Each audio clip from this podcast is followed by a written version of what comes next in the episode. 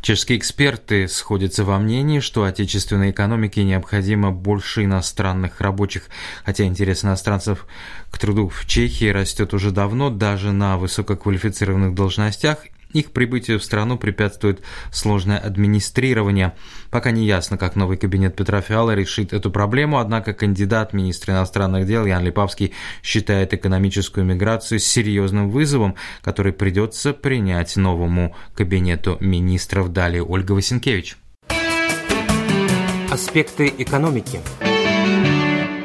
Безработица в Чехии одна из самых низких в мире. По данным Чешского статистического управления, в конце сентября она составляла 3,5%.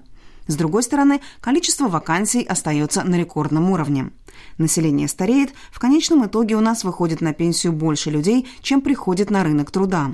Мы не можем полагаться на то, что автоматизация или переподготовка местных сотрудников решит все проблемы, предупреждает Томаш Эрвин Домбровский, аналитик компании LMC. В быстро развивающихся сферах, где требуются высококвалифицированные сотрудники, система образования не в состоянии подготовить достаточно специалистов для удовлетворения спроса на рынке труда, соглашается Мирек Мейцкий, эксперт по вопросам трудовой миграции и услуг по перемещению рабочей силы компании Пятивойский Partners. Выходом могло бы стать привлечение работников из других стран. Мы должны использовать миграцию в своих интересах, если мы опоздаем, наша экономика будет замедлять темпы развития, говорит Мейтски, ссылаясь на Великобританию после Брекзита, где нехватка водителей в последнее время чуть не привела к экономическому коллапсу. По словам Домбровского, интерес иностранцев к постоянной работе в Центральной Европе огромен. В Индии и Пакистане, например, есть много ведущих инженеров и IT-специалистов, которые могут заполнить вакансии. Однако достижимость чешского рынка труда для этих стран настолько сложна, что местные работодатели на инженерские и IT-позиции предпочитают нанимать контрактников, а не проходить долгий и рискованный процесс, утверждает Домбровский. По мнению экономистов, это также негативно сказывается на госбюджете. Если требующиеся 350 тысяч сотрудников приедут в Чешскую республику из-за границы, государство будет получать 125 миллиардов крон в год в виде платежей в государственный бюджет – это покроет большую часть дефицита и значительно улучшит состояние государственных финансов, говорит Тамаш Проуза, вице-президент Торгово-промышленной палаты. Приезд большого количества иностранцев имеет и свои подводные камни.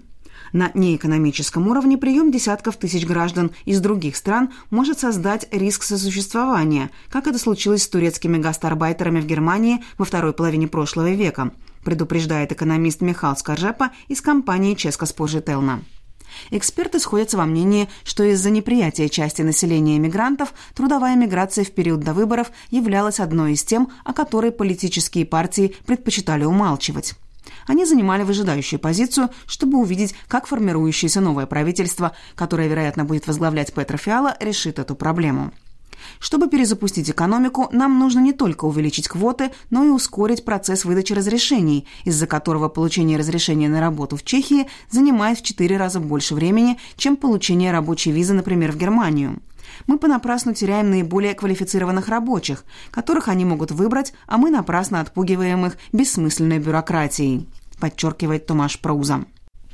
Квоты на экономическую миграцию из третьих стран корректируются каждые полгода. Последний раз они менялись 1 июля 2021 года. Однако в то время произошли лишь частичные изменения, а общая квота осталась прежней. Представители формирующегося кабинета министров не захотели подробно комментировать этот вопрос в связи с продолжающимся составлением правительственной программы. С коалицией вместе мы выражаем твердое согласие с тем, что хотим обеспечить приоритетность высококвалифицированных должностей в визовой системе. Частичная дебюрократизация трудовой миграции посредством дигитализации, безусловно, будет уместной, сказал Ян Липавский, который должен занять пост министра иностранных дел в правительстве Фиалы. Однако Липавский подчеркнул, что также необходимо обратить внимание на интеграцию иностранных работников в чешское общество. Очевидно, что должны быть компании, агентства и университеты, участвующие в адаптации этих людей и в некоторой степени отвечающие за них, подчеркнул он.